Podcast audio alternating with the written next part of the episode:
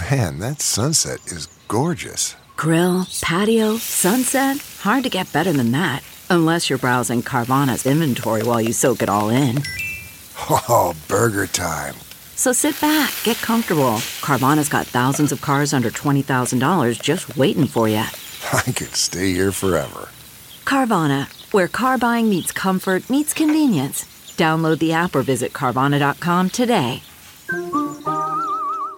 Good morning. I'm Ty Hawkins at Fox 2 with your St. Louis news, driven by Bommarito Automotive Group. MoDOT and IDOT crews are preparing ahead of tonight's winter storm. MoDOT crews will be out Tuesday night as the weather conditions start to change. Then crews will stay out for as long as it takes to clear the roads. IDOT says pre-treating roadways might not be as effective because of the rain that could precede the snow. Crews are focusing on getting their equipment ready and working on fixing potholes. A reminder to drivers to slow down when the winter weather arrives. The National Highway Traffic Safety Administration recommends planning your route and keeping an emergency kit in your AAA suggests increasing your following distance 5 to 6 seconds. The St. Louis School Board names three finalists to replace retired Superintendent Kelvin Adams. They are interim St. Louis Superintendent Nicole Williams, Jermaine Dawson, Chief Academic Officer in Birmingham, Alabama schools, and Keisha Scarlett, Assistant Superintendent in Seattle schools. Each candidate will spend a day in the district. The school board will choose a new superintendent one week from today. From the Fox 2 Weather Department,